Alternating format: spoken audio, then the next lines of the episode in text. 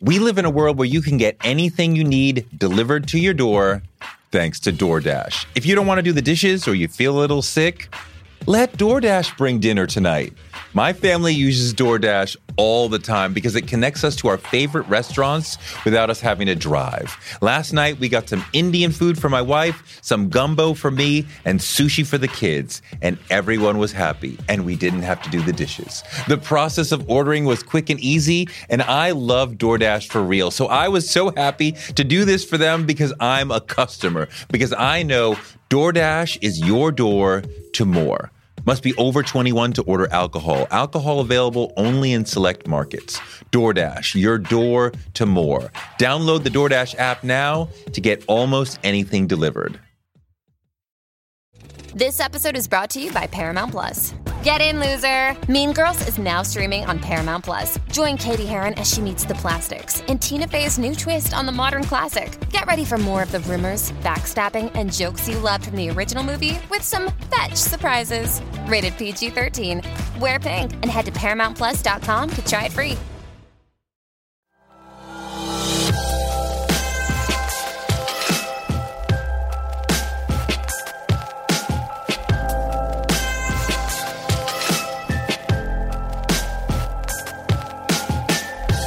If anybody is thinking about approaching me and ever want to catch me on the streets, you know, I, I really tell y'all take great precaution because my battle rap brain is still definitely good. So a play of words. So let's take the alphabets. A. I know B's and C's, fellas. R.I.P. the Tookie. He got taken by the Terminator. That's the ex-governor of California, Schwarzenegger.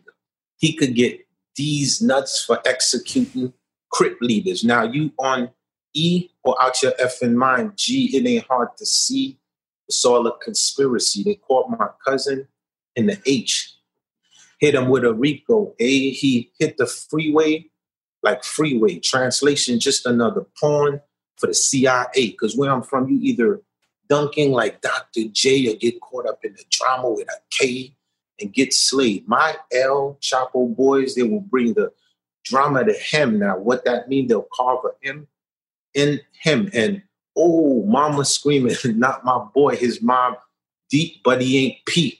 The havoc cost them the more. Now, wait for my cue before you leave the booth, or you are gonna see this S on your key, make you woozy woo from all that blue. Now, y'all ain't catch that. I told Superman before he take flight, wait for my cue because his weakness is Crips tonight. And you know, all that blue is Crips tonight. And y'all wondering why Clef is bouncing like a zombie that's tells of the Crips tonight. Now, I'm at the W, they setting up my suite. You working on punchlines, making it hard for me to compete. I ran for president. They considered my setups a threat. That's why they was dying for me to do a speech in Harlem so they could set me up like Malcolm X, the trooper stopped me. I say, don't ask why in the stash box I keep a Glock. You motherfuckers is killing niggas, so I keep a axe like ZZ Tops. Bar God. Wyclef Jean is a genius, a producer, a rapper. He's been a friend of mine for years. Oh, this is a good conversation. It's the man, the myth, the legend, the hip hop legend, Wyclef Jean on Toure Show.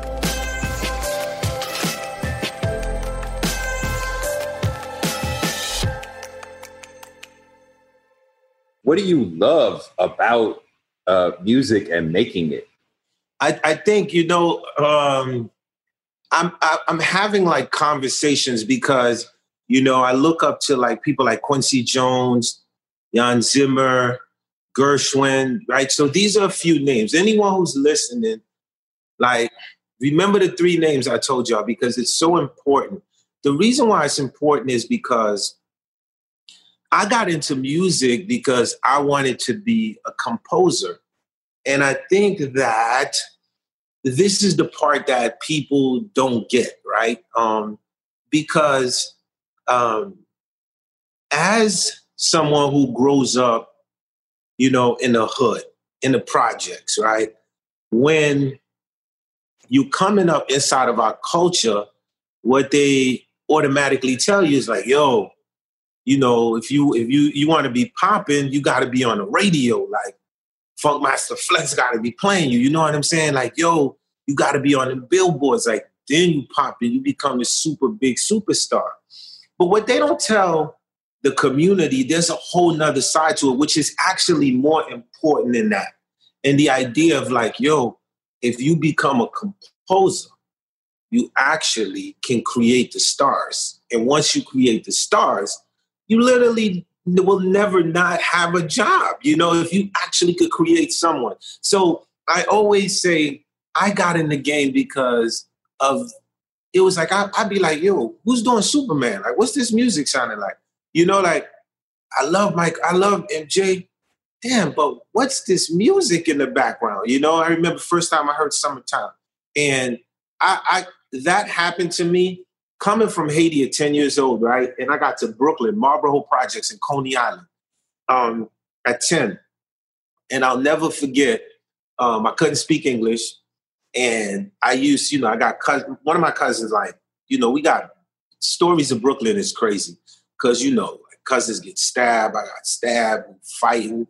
You know, you young, it's like literally you're a young immigrant, you know what I'm saying? And, you know, zoned up at a very young age and you're trying to find your way. And, and I don't think people understand that. So when we say the idea of like music helped us find our way, that means that it helped me from not getting deported. It helped me from not throwing on a mask and coming for you. You know, it helped me from not sitting in a jail cell with a lot of my cousins that are doing double life. So um, I saw two guys one day, you know, like going at each other. And there was your dudes was like, yo, your mama, F your mama, I schooled your mama. Other dude like, yeah, well, I schooled, you know, and I said, and I told my man, I said, yo, they going at each other hard, but why they not fighting? I'm confused. And my man said, yo, this is called battle rap. And I said, what that mean? He said, they are fighting. But he said, you know how we be breakdancing? And then another crew come from another block, they doing the same thing, but they doing it with words. So I was like, yo, I'm going to be the best battle rapper in the world. Because in my brain, I was like, yo, if I become a great battle rapper, I could avoid having a slap box, you know, like, you know, trying to protect yourself. And you're the oldest, you dig? Like, so if you go for anyone in my family, I'm the oldest, right? So you know how I go, right? I'm gonna go get my big brother. You show up like you weigh like a buck twenty, you gotta be ready to go. So um, a high school teacher saw me playing piano on there, right? And I was like on the piano, and I, was like, you can see the piano behind me? Yeah, yeah, yeah. So I'm like on piano, and I'm like, right? And I'm playing these chords, and she goes, Where did you learn that? And I got on my bubble goose, scullied up, and I'm like, you know, I play in my dad's church. Like I just, I could hear the music and I just play it. She's like, but who taught you that? And I said, nobody taught me that. And she was like, close your eyes. And I closed my eyes and she was like, what do you see? And keep in mind, I've never studied music theory at 15 years old yet. I don't even know what that is. So I told her in my left, I told her like, okay, my left hand, I could see like one five. And in my right hand, I could see like one, three, five. And she was like, tomorrow, you're starting jazz and classical music. I was like, no, thank you. I'm going to be a battle rapper. she was like, no. So she strung me up. And so the minute she put me like in that in that music class, and this is like in the hood, right? literally, I was like, then the epiphany hit me. And I was like, yo, I'm going to be a badass composer, you know? yeah. So take I want to go through the pieces of being a great music creator. Mm-hmm. Um, tell me the philosophy because you're a great lyric writer. Tell me the philosophy behind uh, writing lyrics. So, anyone who write lyrics are inspired, right? And usually, like when you listen to an album like Nas, Illmatic, like one of my favorite albums, and you see like line for line, like he's painting the picture. And then if you pay close attention, he starts to decode where he gets all this information from. And then you start to notice the books that he read. And you start to notice the OGs that were on the block that be like, yo, man, Sun Tzu, The Art of War. You, you go, what's that? You, you got to read that book. So I think um, the, the, the idea of words are inspired by conversations. They inspired by culture. They fueled by culture. And they inspired by living inside of other people. And what that means is you, as the author, at times it could be your story, but then you have this thing where you can channel what someone else is saying. So it's almost like so. It, so as as young little Haitians, they got a crazy culture that says, you know, don't be don't sit under the mouth of old people when they speak it. You know, like mind your place. Like you're not supposed to be within this conversation. But I was always that kid that would be always listening to these different stories. And then even though that would not be my story, I would go into the imagination of how that person felt. And I'd be like, hmm, what if I could tell his story? So I think these are like the combinations. I say you have to be able to be within a space of chameleon, right? So whether we talk about great directors, whether we talk about great authors or great rappers or great singers, you know, they're like chameleons within spaces of writing. They could go in and out of different stories, not just their own. I mean, part of what you do, what songwriters do, is compressing the information, right? Because I have to be as a, as a writer, the kind of writer I am, I have to be expansive and explain the idea in a big way with lots of idea, lots of words. But you have to be able to be super economical and tell a story with a couple of words, convey a feeling with a couple of words. Like, how do you how do you just like you know, compress the thoughts and the stories and the emotions down to like, you know, my love is your love. Ah, I understand what he's saying, you know, like just like. Okay, so the best way I can explain it to you, and I'm gonna explain it to you in probably a couple of words, and it's all gonna make sense. To be or not to be, Shakespeare. So I don't think like there's no difference with us and Shakespeare. At the end of the day, Shakespeare was a great writer, and you know, you have to be able to go, Jesus wept. And that's the message. So what happens is um, some people call it wordsmith, right? Um, there is a part of it which is a gift, right? Because, um, and the gift comes from playing with words at a very young age.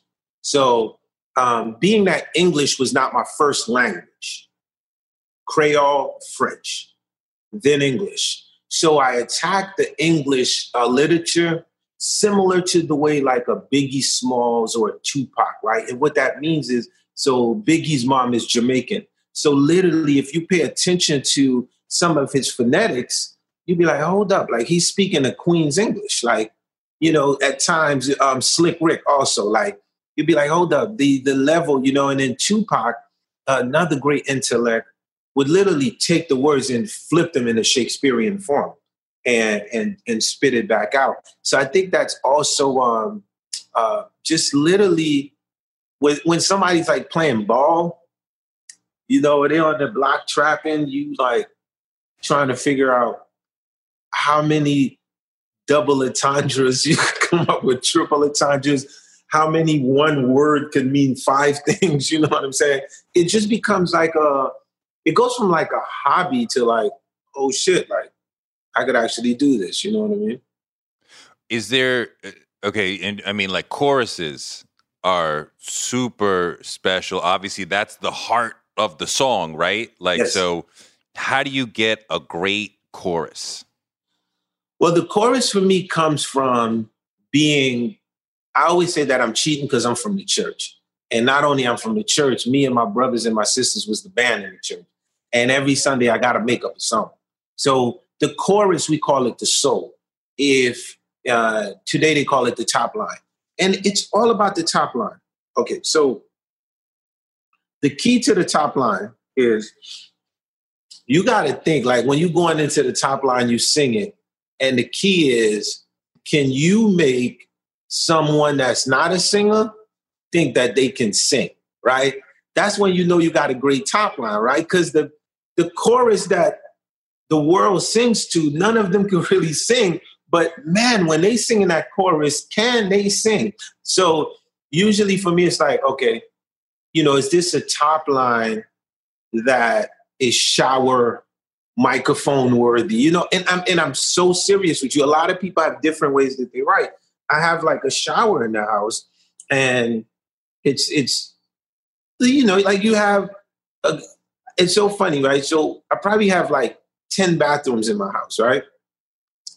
I use one little tiny ass shower, bro. Like, every, you know, it's that same little tiny shower with the wood, right? And the water comes down, shh, and, and there's a little sun that beams because, like, I'd be like, I wrote so many tunes in there, and it's like I there's one of like I guess like Wyclef.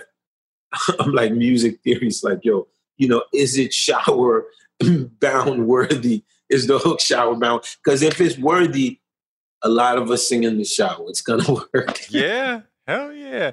I think for one thing that I see that some people do and a lot of people don't do is to start the song with the chorus. Mm-hmm. And I think a lot of times you build up to the chorus and then hit you. But like some people, not that many, but some people start the song with the chorus. Is that a thought about how to approach it, how to get you to really be hooked into the song faster? Um, well, it depends who you're writing for, right? So, um, to your point, you made uh, the best way I could always explain is just to some. So, okay, we'll take a song the song you were singing, Whitney Houston, "My Love's Your Love," right? So let me see. You can see the piano. yeah, yeah. I, I, gave you like the. I made sure I went to the piano room for you because I know you. You're like a music musicologist. So talk about it. So we live in a world where you can get anything you need delivered to your door thanks to DoorDash. If you don't want to do the dishes or you feel a little sick, let DoorDash bring dinner tonight. My family uses DoorDash all the time because it connects us to our favorite restaurants without us having to drive. Last night, we got some Indian food for my wife, some gumbo for me, and sushi for the kids, and everyone was happy, and we didn't have to do the dishes. The process of ordering was quick and easy, and I love DoorDash for real. So I was so happy to do this for them because I'm a customer, because I know DoorDash is your door to more. Must be over 21 to order alcohol. Alcohol available only in select markets. DoorDash, your door to more. Download the DoorDash app now to get almost anything delivered. One of the people who helped inspire me to want to be in broadcasting is Oprah Winfrey. She's an inspiration for so many of us, but her daytime talk show was so incredible and it told me that you could be black and authentic and real on TV. And that made me want to do it too. Black Stories, Black Truths is NPR's new collection that's a celebration of blackness. Each of NPR's black voices are as direct, varied, distinct, and nuanced as the black experience itself. In the Black Stories, Black Truths collection, you'll hear stories of joy, resilience, empowerment, and how to create world shifting things out of struggle. Every episode is a living account of what it means to be Black today, told from a unique Black perspective. Black perspectives that haven't always been centered in the telling of America's story, but now they are the story.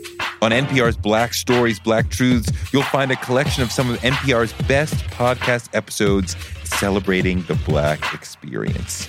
Hear a feed of episodes from across NPR's podcast that center Black voices.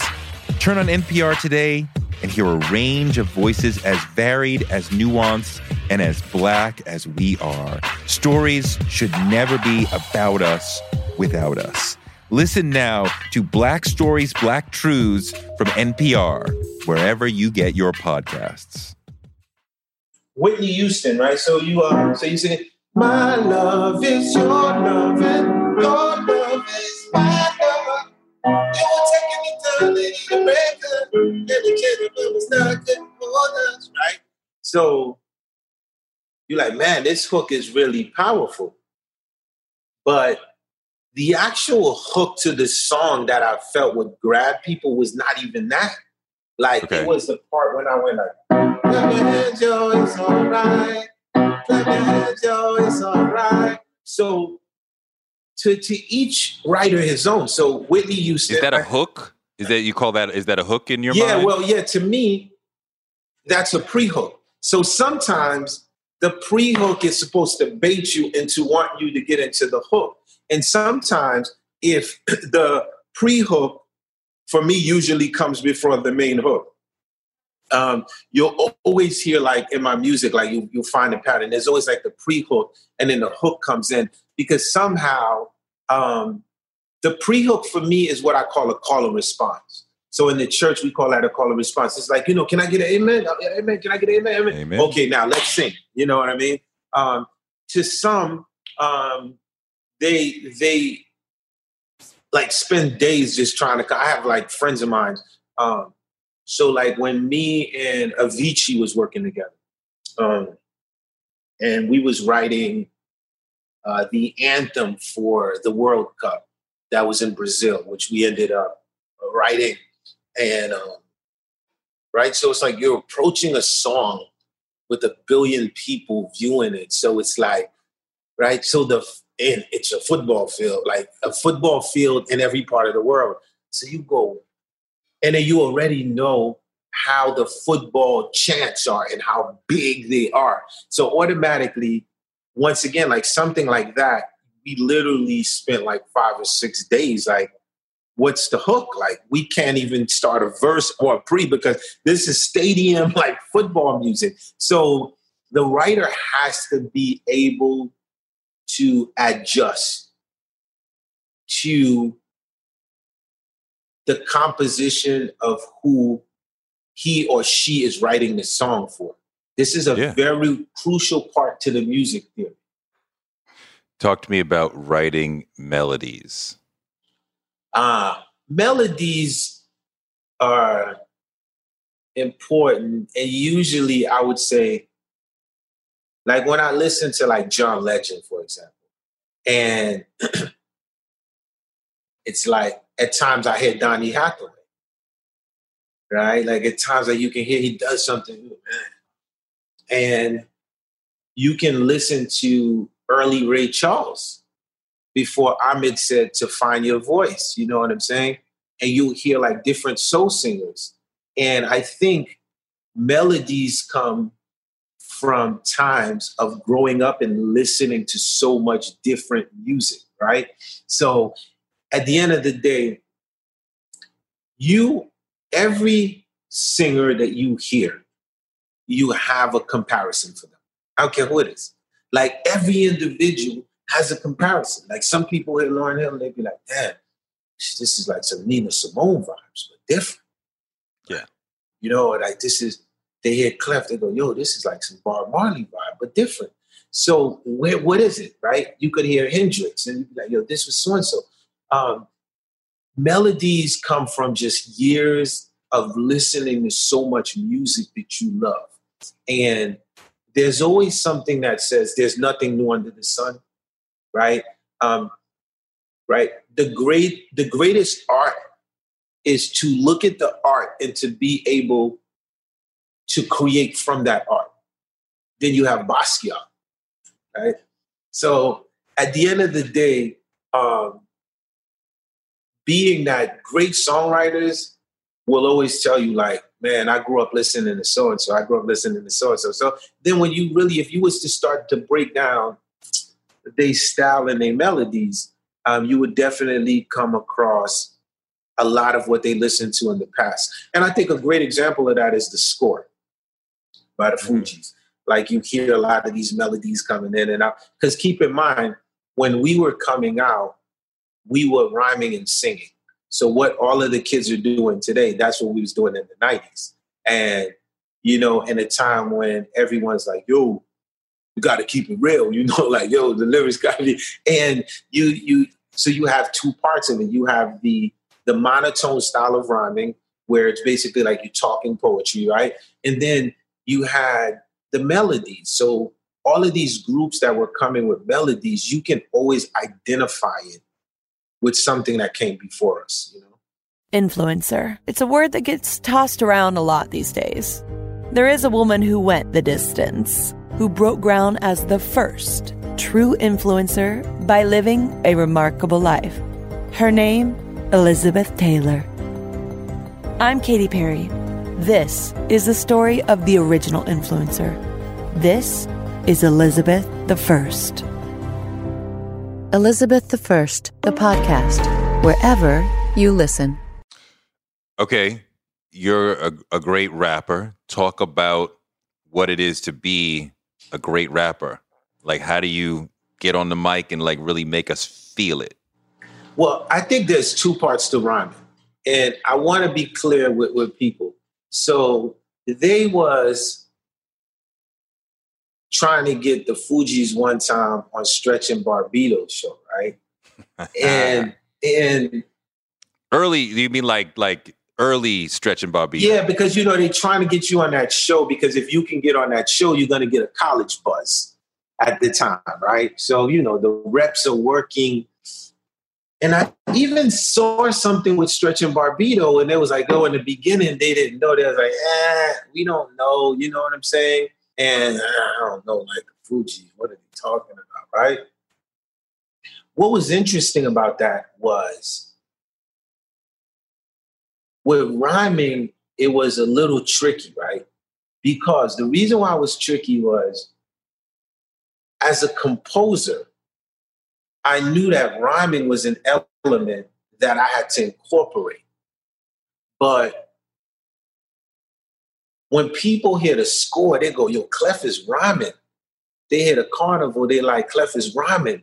They hear me on Big Pun, they go, yo, I didn't know he could spit like that. Did Canibus write his verse? Right?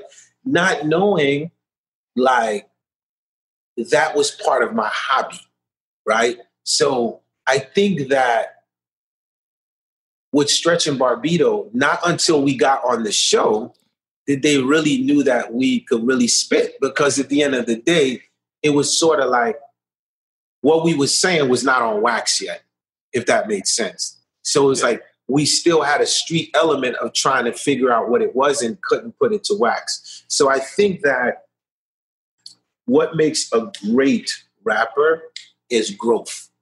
And every year they keep getting better with their rhymes. So, for example, so if you like, your Clef is 50, what does Clef bars sound like 50, right? So here we go. You ready? I'll just break the alphabets down for you, right? So now think about when I was 20 and now I'm 50. So it could either go two ways, right? I could either start like on and, and on and on. You're like, oh, man, I love Clark, but he gonna have to get right. So what keeps me consistent and sharp, right, is because the culture that I'm from, the love first came from battle rap, right?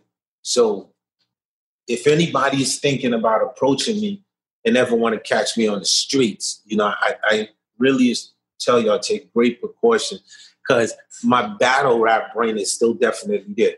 So a play of words. So let's take the alphabets. Ready? A.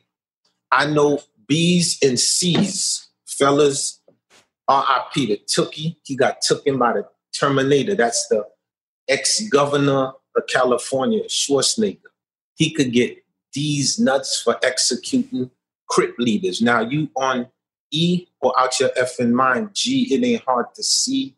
It's all a conspiracy. They caught my cousin in the H.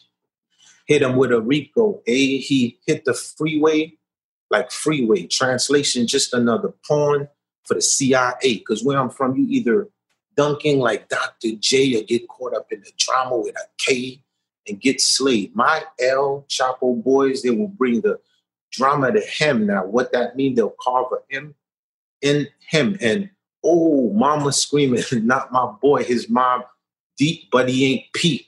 The havoc cost them the more. Now wait for my cue before you leave the booth, or you are gonna see this S on your T make you woozy woo from all that blue. Now y'all ain't catch that. I told Superman before he take flight, wait for my cue because his weakness is Crips tonight, and you know all that blue is Crips tonight, and y'all wondering why Clef is bouncing like a zombie that's tails of the Crips tonight. Now I'm at the W, they setting up my suite. You working on punchlines, making it hard for me to compete. I ran for president. They considered my setups a threat. That's why they was dying for me to do a speech in Harlem so they could set me up like Malcolm X. The trooper stopped me. I say, don't ask why in the stash box I keep a Glock. You motherfuckers is killing niggas, so I keep a axe like ZZ Tops. Bar oh, God. you know, wow. man. I tell you, you know wow. what I'm saying? Wow. We can't, we can't, make that up. It's just what we are. You know what I'm wow.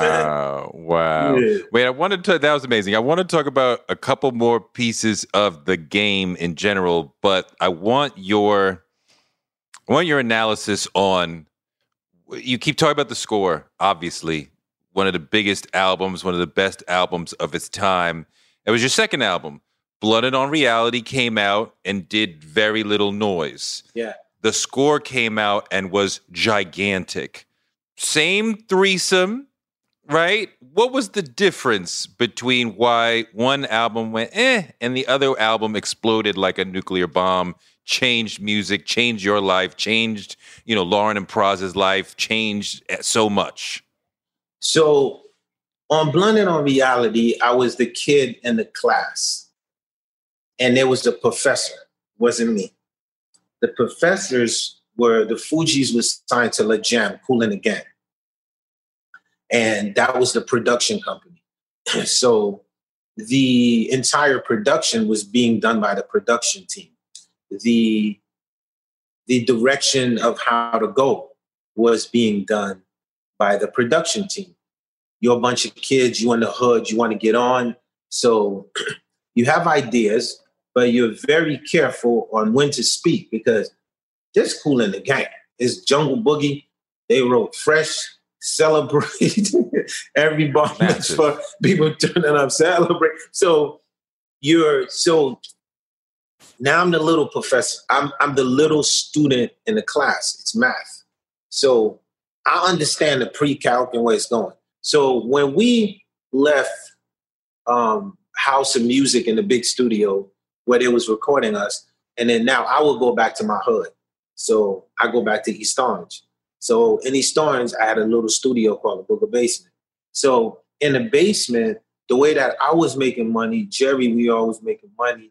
Like I had Lauryn singing hooks for like like some of my friends, and a lot of them was like drug dealers, but they would pay money to sing a hook. So if Lauryn's listening, she sung a hook called The Twilight Zone. Like L would be singing crazy hooks. Like we in the hood. And the these hood dudes loved her. Like when when you know you do a track and you put L on the hook, it's gonna be crazy. So the beats that I was doing in the hood, um, I felt was more like Ron G and that kind of stuff. Like, you know what I'm saying? Like Diamond D vibes, you know, Premier, like I was listening to stuff. Um, like that, then I fell in love with like uh, Enya, like in Europe. So I was like, like ASAP, you know, like ASAP Rocky, the way like, you know, he used to just was listening to different stuff at a young age. Just this is just how I was. So then when we go back to the house of music, I'll keep my mouth shut. You feel me? And then we have to do that. So after the first album came out and then it it it, it tankered the way it did, um, the audience that if you've been to a Fugee show, you already know.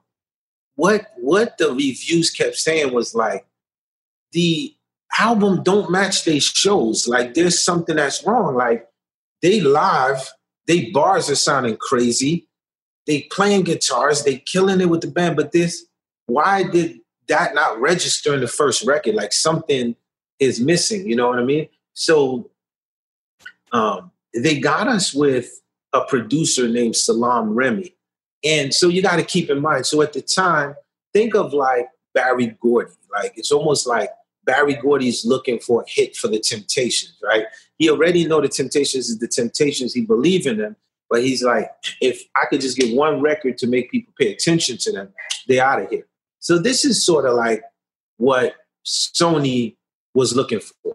Salaam Remi brought us in, and I went to see Salaam first. So if you, you talk to me, I always tell you like Clef came and me and him, because I have the conversation oracle to oracle. I felt like Salaam was like me, like he was young and we can have conversations. I didn't feel like I can have those conversations with an older, because I'd be intimidated to have these kind of conversations with, you know, these heavy gurus that has changed the face of music forever. so Salaam was like, all right, bring the group, Lauryn and Pras, and we gonna we gonna do we gonna do some stuff. So I was real excited. I felt like Salaam understood what we were saying because you know he had Hot Stepper. He had the different kind of records. Like for us, we was like the way that the older crowd looked at Kool and the Gang. That's how we looked at Salaam. It's like, yo, this dude is just you know he's on the pulse of what's going on. So I never forget. I actually was in the studio with him three months ago, and he sent me. He played a freestyle, the first freestyle that we did, because we all went and freestyle. He, I think I freestyle like 15 minutes on the Nappy Heads beat, and he has all of these dots, these original, just young Fugees just going mayhem. And so Salaam threw on the Nappy beat. He said, "All right, who gonna go first? because he understood like this number a cipher. Like whoever goes in there, they're gonna do like Redman. They're gonna do their thing. I'm already an oracle. I know what I'm gonna hear, and I'm gonna know how to cut it. So I would say like seven minutes in, then I'm like, yo, and I'm I'm going, and I'm like, I'm like, Achiba Chiba, y'all. Well, I'm a Libra, y'all. That came in seven minutes in. Then I'm like, yo, Mona Lisa, can I get a date on Friday? And if you're busy, I wouldn't mind taking Saturday. Hey, now I'm 15 minutes in. Forgot everything I did. I just did whatever I did. Left. Lauryn goes in there. She goes crazy. Like, bar God is crazy. Pras goes in there. He does his thing. But I was watching how Salaam cuts it, like, you know what I'm saying? So the way like I was watching how he was producing, I said, holy crap, like this guy is different. He's actually composing. So I was like, okay, I gotta watch him closely. So we left. And Salaam took the record and in his composition brain, he was like, okay, this is gonna be the hook. Let's get 16 out of Clef. Let's get this out of Get. Let's get eight out of Pras. Come back to Clef. If you notice on Nappy Heads, I have more bars than everybody. I rhyme in the beginning and he threw me at the end. That's because he's literally had 15 minutes of me of just crazy stuff. When I said, and I say to myself, what a wonderful world. But what the fuck was so wonderful about picking cotton in the farm? Mr. Slave, man. Um, so once Salaam did that, he, I never forget, he said, Y'all have a blessing and a curse. He said, before we even get started, the curse is y'all too fucking talented. He said the blessing is all we got to do is do some knucklehead shit and it's gonna go. So, and then he said, then y'all could bring out the guitars and all the other shit. So we did this record and we left and we went on tour with Das EFX. Bum skibidi bum skibidi bum hunt. I got that boat that up pum pum and I can fire. Oh, he right? So while we on tour with Das EFX, it's so important that everybody understands like you always got to keep your pulse on the culture and you can't assume like what you doing is it like you always got to be like what am i doing tomorrow and the next day the minute you get comfortable like something else is to slip in so i remember being on tour with Das EFX, you know and Das EFX hardcore underground i love that group and but we was different. Like so when we came out, dudes would see me in a bubble goose, but I'll show up with a guitar in my hand. it's like you're in the underground. This just doesn't make sense. And then the minute we start, I'm playing Mobb Deep on guitar, they start going crazy. and it started to be this thing. But we are out of New York City and we don't have no clue what's going on. Meanwhile, this song, Nappy Heads, has taken over New York City. So by the time we get off a tour, they're like, yo, they got a show at Jones Beach. We show up. Now, keep in mind, we coming from Blunted on Reality. So we never perform Blunted. Like maybe we do two, three songs from there. We always do what we feel in our heart on stage. So we go out there and we like killing it. And and then I'm like, yo, so I told Leon, yo, just drop the record. And you know, we don't know. And I said, Yo, Mona Lisa, and the whole place erupted.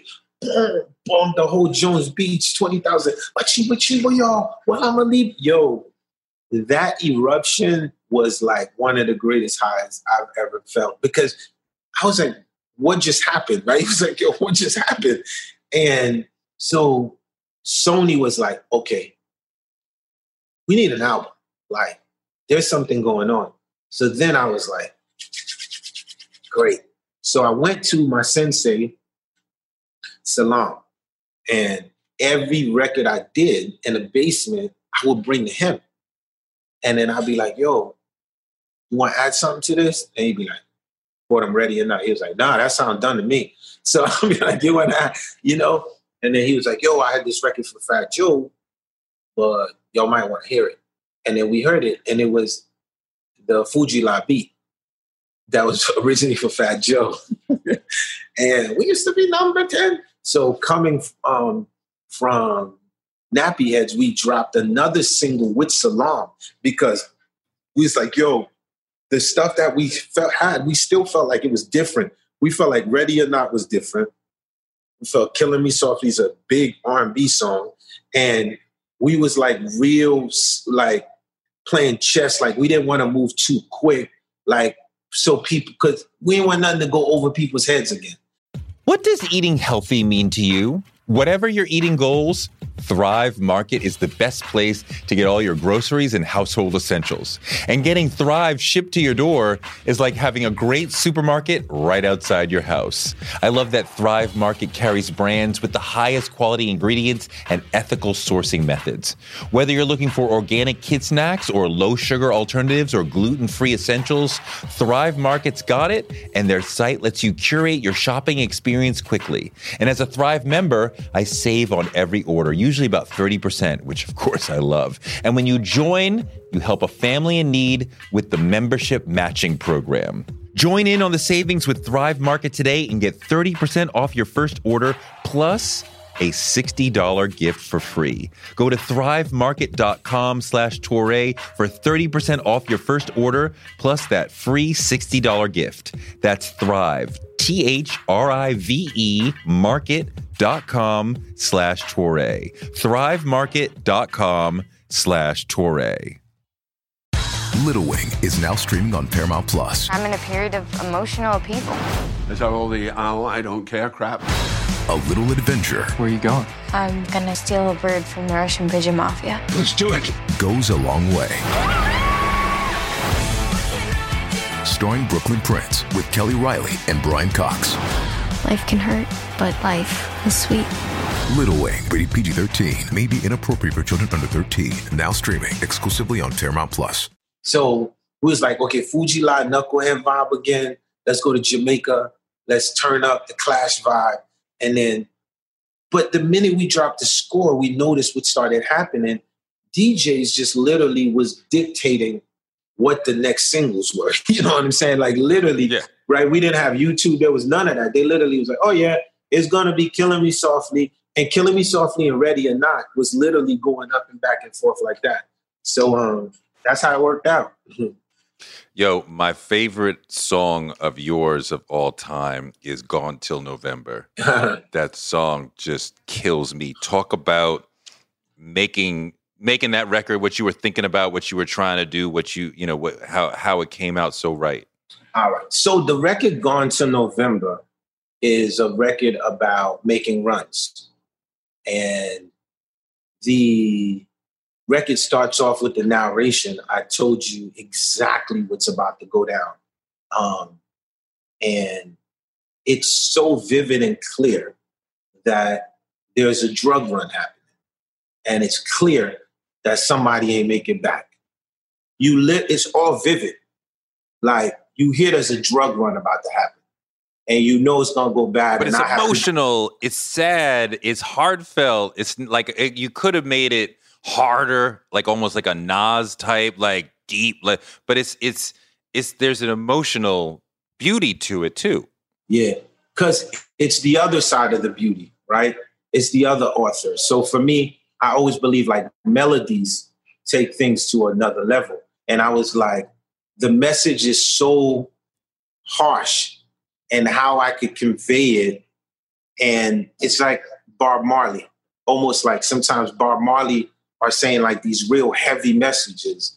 So the melodies make you feel like, oh, this is just cool. It's cool. But when you start getting into the, the message, you're like, yo, this is real heavy. So for me, with Gone to November, I went into that frame of mind like Marley in mind. Like, how am I going to approach this with a double entendre and make everybody feel like they're going till November? So, like, if somebody's getting up going to work, they're going to November. Somebody going on a vacation, they're going to November. Um, I learned that style because that's how Bob Dylan writes. Like a lot of things, like once you start to dig into it, you can get into the depth of it.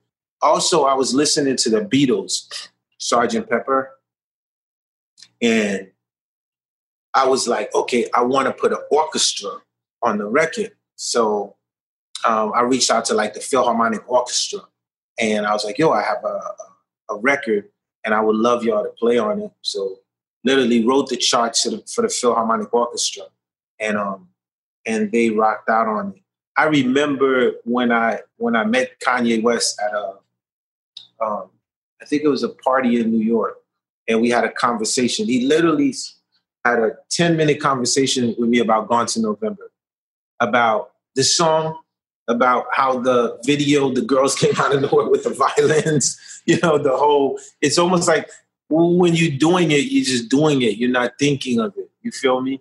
But it was just great to see how other people saw that song. That was cool. So, okay, playing guitar is critical to your whole musical spirit. What's what what does it mean to be a great guitar player and make people really feel what you're playing? Well, for me, I learned that, you know, Curtis Mayfield, uh, Carlos Santana, uh, Jimi Hendrix, Steve Vai, um, BB King. Uh, I think that the misconception a lot of times with guitar players is so I'm like you, meaning like if you are a guitar player and you used to shredding in the room, every rock solo, Dorian, Ionian, Phrygian, that was me at one time.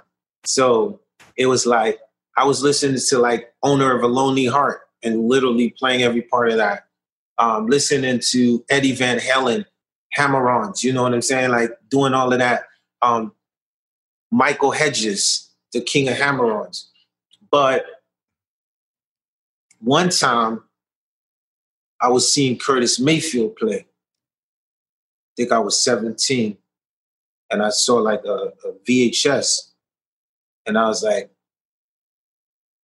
the guitar is really an extension of the voice. That's all it is. So I got to start playing themes. Because now, when you play themes, now it's like the guitar becomes part of you. It's like no longer on this other side of you. You know what I'm saying? It's like when you playing like um. So like if you it, if you were going like.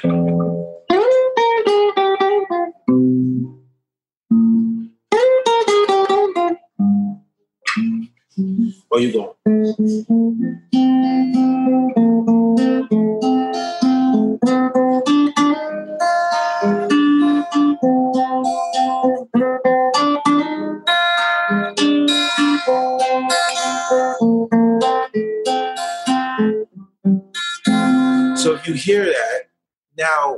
Happens is you're like, but hold up, the guitar is singing the song. And so listening to like Curtis Santana and all that, I was like, and Hendrix, I was like, the guitar got to sing a song. It doesn't matter how fast you play, how to speed, that has nothing to do with it. But you have to make people feel things. So, you know,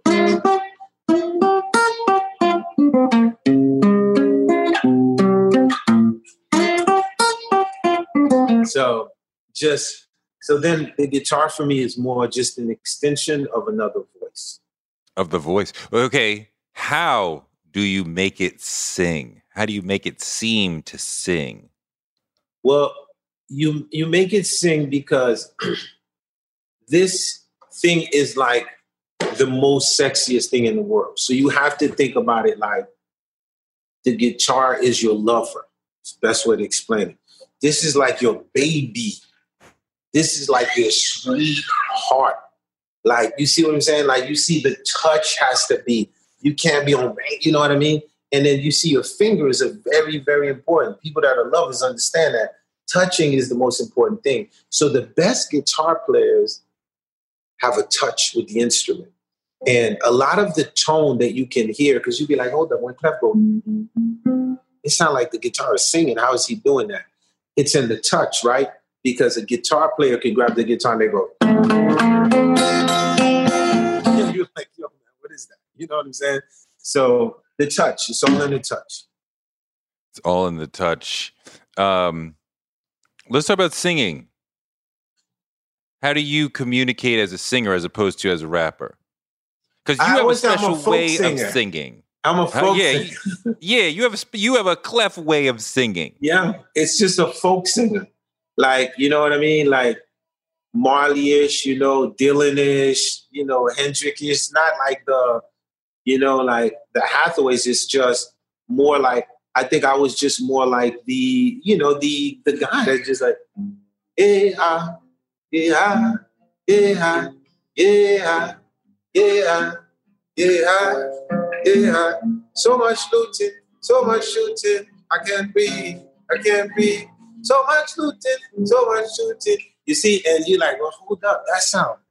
That just Clef just made up a song. And I think that a lot of that is like, um, I remember like when I met BB King at the White House, and he was like, yo, you know you're a blues singer. and I was like, no, you're a blues singer. He said, you don't understand. You're a blues singer. He said, you're a folk singer. He said, someone can come and they riff something real nuts and they go on there, and then you just show up and you go, uh, and people's like, man, I felt that. He said, because the the folk singer or the blues singer is just an expression of the soul. So it's not like you're trying to sing something, you're more trying to convey a vibration. I always tell people, you want to see the singer, go see my sister. She the church singer. I was never like in my church, I would be more like the guy who write the songs, the call and response guy. You know what I mean? Never consider myself the singer. Um, but you get by. Uh, yeah, and you know what? I have chops. FYI, just so you know, I'm gonna blow your mind.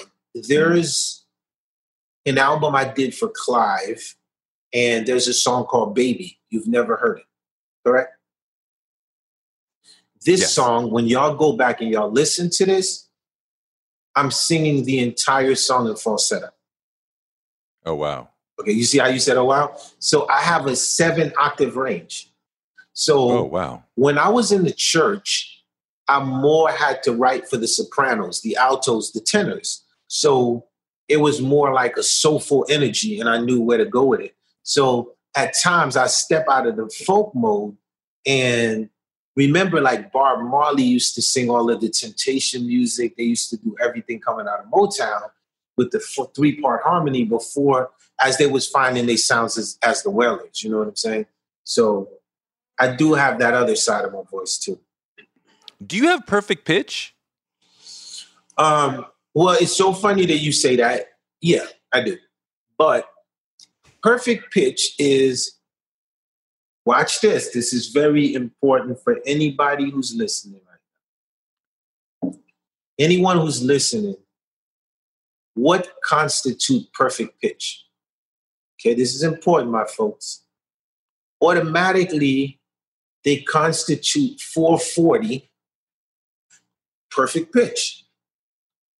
440 is perfect pitch relative to what scale? Western, Eastern. At the end of the day, perfect pitch is relative to what basically the math is based on. If you in the West, you automatically like, Hambo, Hambo, how you been, right? But if you in the East, you're like, in between the keys, like Thelonious Monk, right? So that's why a lot of what Monk did, if you notice, if you read the articles, they said that motherfucker was playing off key. Like he's play, he's not on key. He going, what was he doing? Monk didn't have perfect pitch. Are you out your mind? But he understood it's all relative to the math. Monk is one of my favorites of all yeah, time. man. Um, you are a great performer. There's something about killing it in the studio. It's a whole different animal getting in front of people and making it happen. How what what is the key to being a great performer? Well, I've been performing in the church since I've been 10. And um, like I said, people from the church be cheap. So automatically at 10, they put you in front of the congregation and your daddy looks at you and he says, make them feel something. And you're like, I don't understand what you're saying. He said, make them feel something. Somebody out there got cancer. Heal them. Somebody out there about to lose their job. Somebody about to go to the other side. Can you take them there? So every time I jump on the stage, I can hear my daddy's voice. And all I do is I make the crowd escape. When I come on stage, if it's 40 minutes, if it's an hour, if it's two hours, I just take you away to that place. And it's that safe zone, like literally where you could just be yourself, you know, jump out of your body because the world got you so compressed, you know, uh, that I think that every great entertainer, like when it's time, the best part is to let go. And I always tell people, I've never been to no therapist. And they'd be like, well, who's your therapist? And I say, the stage. Like a lot of us, you know, like it's the place where you could just release. You can just be, they'd be like, yo, you so calm. And the minute you jump on stage, you're like a uh, lion. And I'm like, yeah, because I could just be something else. in, in your mind, right now, today, is the Fugees still alive or is it dead? Well, I think that the Fugees is is very much so alive. Um, when you look at Drake, Kendrick Lamar, J. Cole, H.E.R., um, the Fugees are, are, very much alive um, because what the Fugees built from the gate, like what we was getting into, I just remember it was like, yo, we're gonna be a band. We're gonna be a hip hop band. We're gonna be a band. And it's it's like and I'm so confident to be like, there's Rolling Stones, there's U2, there's the Beatles, there's the Fugees. Like, that's a good feeling. And what that mean is at any time that guitar can come out, that voice can come out and announce a concert at Madison Square Garden. And in 3.1 seconds, it's sold out. you know what I'm saying to you? Eh, yes, there's a clear influence over the you know the the decades of music that have followed. There's definitely sons and daughters of the Fugees and Clef and Lauryn and all that. Yeah. But I really mean the three of y'all. Is there? I don't think it's dead. No. Nah, I don't think so. It could. It, there could be another tour. There could be another album. I believe so. In my heart, like in my heart, I don't feel like it's dead. Because we know, not you so much, but Pras has said things about Lauryn that make it seem like, how could you come back from that? And make you think like, oh, they're broken up. But you're like, but it's more like I'm a creator. Lauryn's a creator. I wasn't no executive producer on that album. I more did it for the art, for the music. So, like, if the Rolling Stone can come together and do what they do, and all of the rock bands can, for sure the Fugees definitely can. You know what I mean? I mean, she was always one of the most special creative beings on the planet. Still and is. like yeah, of no doubt. Yeah. And and and just I, I can't imagine like working with her and having that talent. Like you know, it's it's not Jordan to Pippen. It's Jordan and Jordan. It's it's you know it's it's an incredible resource. For me, it's amazing because I watch the growth. You know what I'm saying? Like I watch those little poems. I watch like, okay, now go listen to. I don't want you to sound like no girl when you rhyme because they ain't gonna pay attention. I need you to go listen to MC Lyte and Queen Latifah. This is what we coming with. Man, she was writing all these poems. Three weeks, that girl came back. was Michael Jordan on steroids. oh man. You you you you grew up with nothing uh, in terms of money, and now you know you have this freedom. What is and I ask a lot of people this question: What has money afforded you? Um, yeah. Well, I'm very grateful. One, because I'm 50. And you watched us grow as kids. And 95% of the people that came up with us are broke. As far as professional musicians, Like in the 90s. Like meaning like ninety-five percent. Yeah, and what I mean by that is a million dollars could have turned to 10. 10 could have turned to 20. 20 could have turned to 50. 50 could have turned to 100 if invested right. And anybody that was with me in that Columbia building when I was coming up in the era of Big L and Curious George, they're not here no more. And when I say that, and then when I say like broke, I mean they don't have generational wealth. And this is very important what I'm saying right now. This is like the most, if everybody that's listening this, this is the most important thing.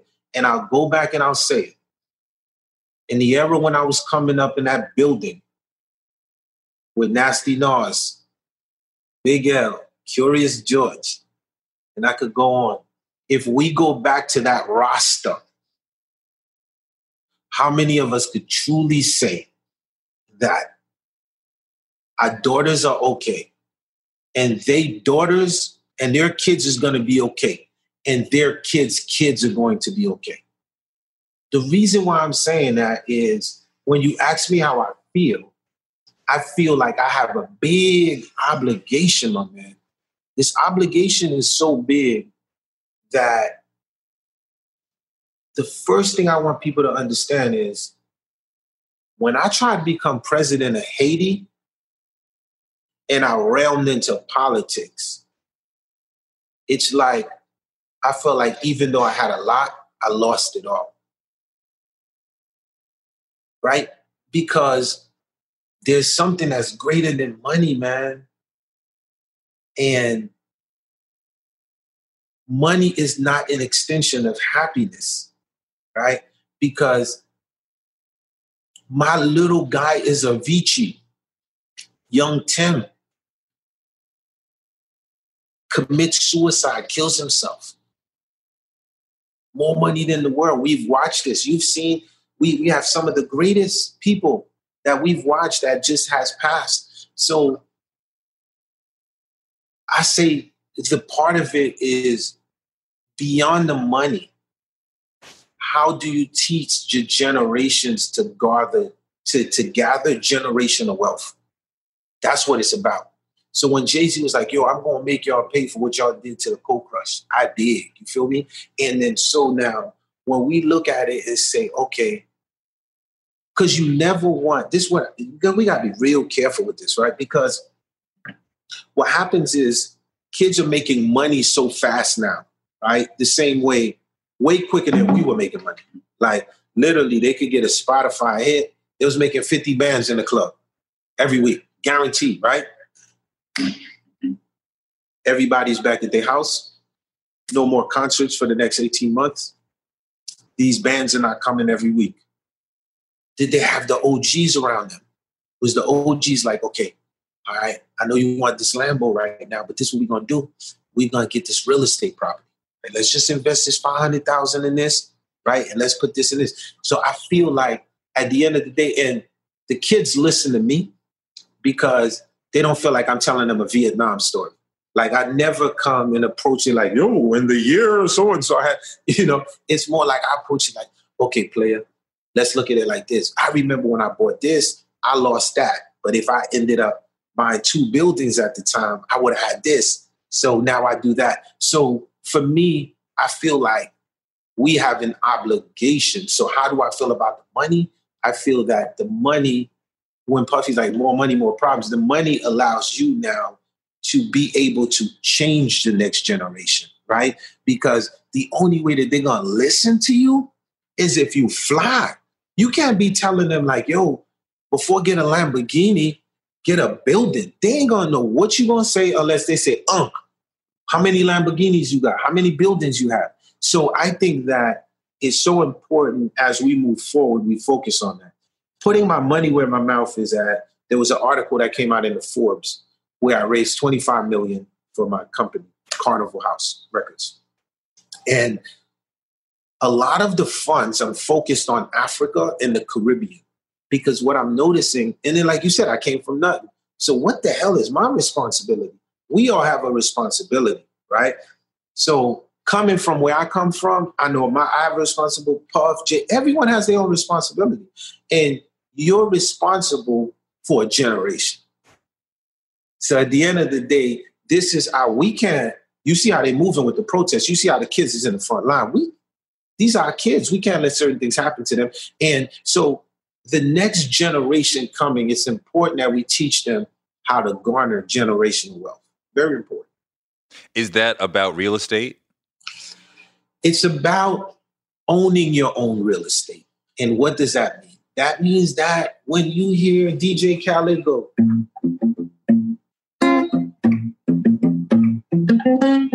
Another one. That means Wyclef owns 65% of that real estate. I do not want the kids to compromise their publishing for just a penny. Like at the end of the day, sometimes, like real talk, like Nipsey Hussle, Jay Z, like let these people influence your next energy and understand that the power that you have. President Barack Obama, Michelle Obama, like understand that your composition, right? Can you imagine when I wrote Maria Maria and I'm saying mm-hmm. Maria Maria, right? Who gonna tell me 15 years later, Khaled's gonna give me a call like, yo, could you call Santana? I'm about to do this record with Rihanna right? And who who would have told you what happened if I did the record and was like, okay, um, 15 years ago and be like, no, no, I'm not worried about my publishing. Just give me five million dollars and y'all keep my thing. What's going on? So this is what I encourage the kids: know your worth. You're worth a lot, and don't compromise that for nothing. Is is hips don't lie the song that you have made the most money from? Um, number one selling song of the century. Yeah, is that right? Yes, yeah, it is. and you have what a third of that record, half of that record? No, I have over. I got like seventy percent of that. you got seventy percent of that. So is that your number one bag of all the things that you've done? Um, I have a few Bugatti bags. You know what I'm saying? So to your point, right? Um, quanti- um, quality over what is it? Quality over quantity? Is that what it is? Yeah. So yeah, I have a few real estate, but but the most important thing about that song "Hips Don't Lie" that I want kids to know it was it was done two years prior to Shakira. Are you aware of that? No. Yo, I'm about to fuck you up. Yo, this song I did, right? And you're gonna bug out. You're gonna be like, oh, it's obvious. After you go listen to this, you're gonna say, well, yeah, it's obvious Clef own this shit. So that song, I was working with one of my godfathers, Clive Davis. And remember, I have big success with him with Whitney, with Carlos Santana. He like, yo, I'm doing this Havana Night soundtrack. Do you have a song?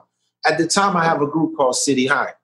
And if Claudette Ortiz is listening to this, she will tell you how much I kept preaching her that the future is going to be Spanish music. Like you got to sing, even though you're doing the R&B, you got to sing in Spanish. If we can do this thing in Spanish, we're going to conquer the world because no one can sing R&B and and with that with that soulful flair. Last time I heard that was like Selena. You got that, you could do it. So she did the original version, bro, of Hips Don't Lie, and it was called Dance Like This. And it was in the movie Havana Nights.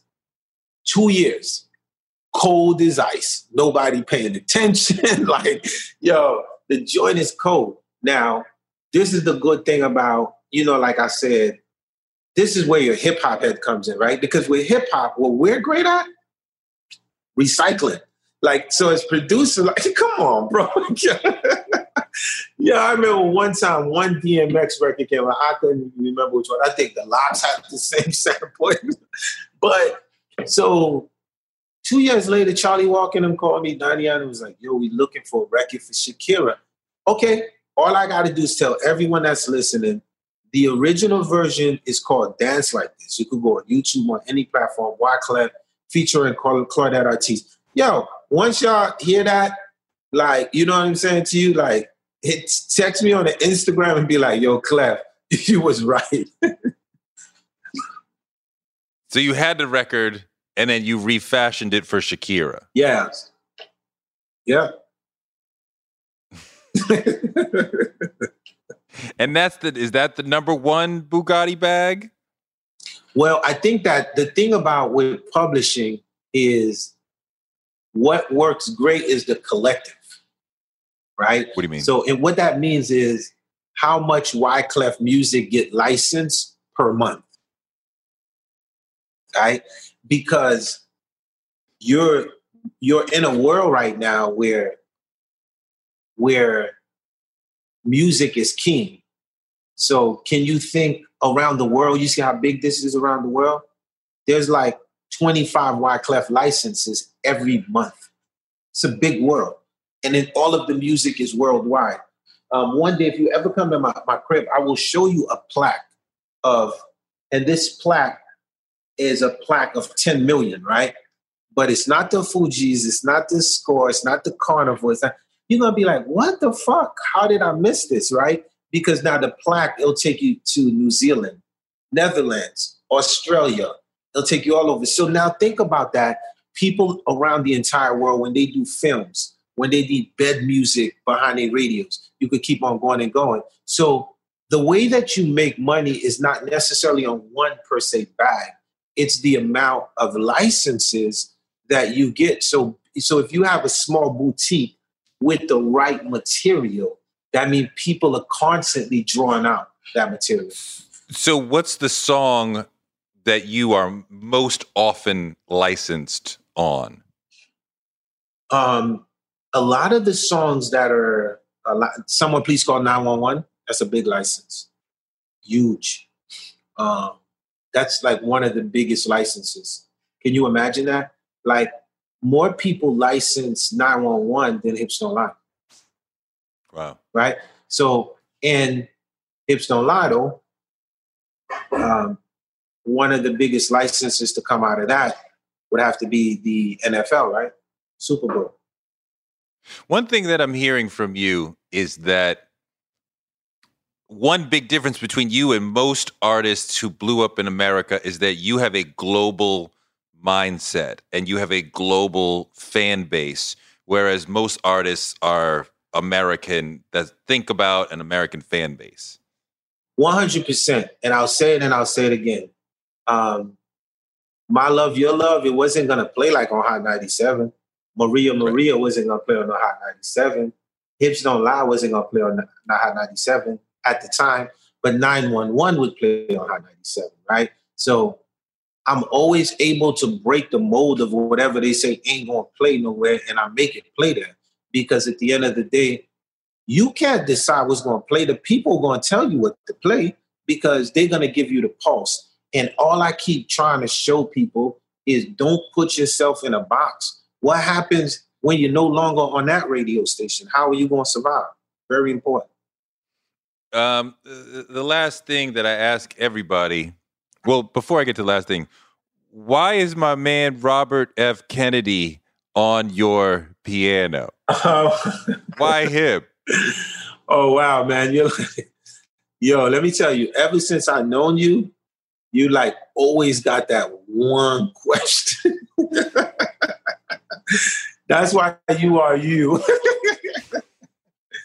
so this is actually was given to me by the Kennedy family. Oh wow. And I, if you recall, I have a great relationship with the the Kennedy family and the cousins, the Shrivers. Uh, when John, when Kennedy's son died, remember I'm the one that sung at the funeral. Um, I was chosen to sing at the funeral. So, um, so this is like one uh, of the statues that I got uh, through their foundation, and I always keep it on the piano. No, it's beautiful. He was he was he was a great guy. Yeah. Um, so okay, your superpower. What is your superpower that you do better than other people that has led to the success that you've had? Okay, I think my superpower is understanding my genetics and my roots. And what that means is understanding my genetics and my roots is my superpower. And, and what that means is the ability to fall and to constantly rise again because you don't consider falling a failure, right? You consider it a stepping stone to the next move that you have to make. So I would say that's really it. And it's a hard thing to understand because usually when people fall, the arena laughs.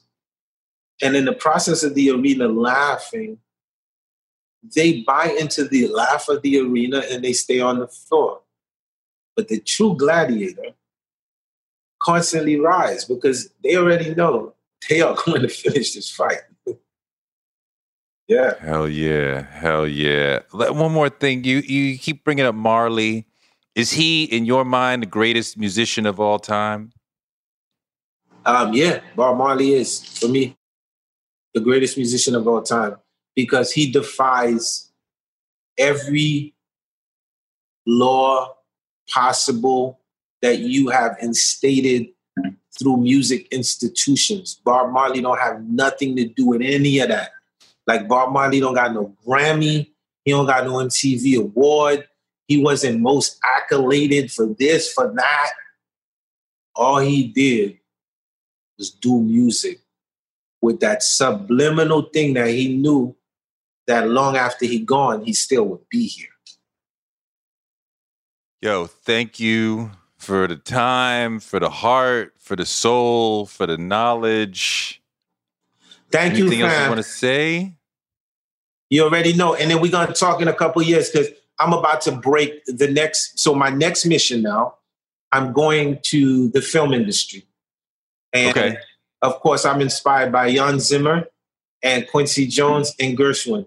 So I am attacking Hollywood with a vengeance. I want to be the next king of scores. The king of scores. Let's see what happens in five years. From from the score to the king of scores. Yeah, that's a bar. That's a bar. All right.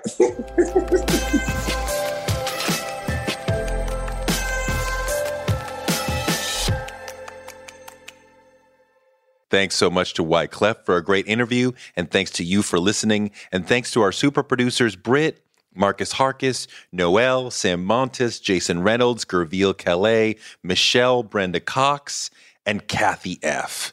Toure Show gives you fuel to power your dreams because you can use your dreams like a rocket ship to blast you into a life you never imagined. You can make your dreams a reality and this show can help.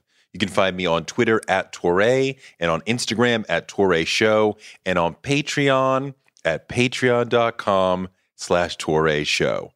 Toure Show is written by me, Toure, and produced by Jackie Garofano. Our editor is Ryan Woodhall. Our photographers are Chuck Marcus and Shanta Covington. Our booker is Claudia Jean. And we're distributed by DCP Entertainment. And we will be back on Friday and on Wednesday with more amazing guests because the man can't shut us down.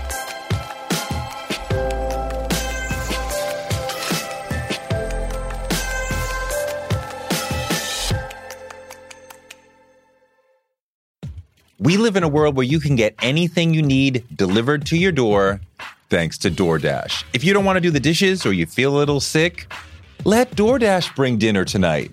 My family uses DoorDash all the time because it connects us to our favorite restaurants without us having to drive. Last night, we got some Indian food for my wife, some gumbo for me, and sushi for the kids, and everyone was happy, and we didn't have to do the dishes. The process of ordering was quick and easy, and I love DoorDash for real. So I was so happy to do this for them because I'm a customer, because I know DoorDash is your door to more. Must be over 21 to order alcohol. Alcohol available only in select markets. DoorDash, your door to more. Download the DoorDash app now to get almost anything delivered.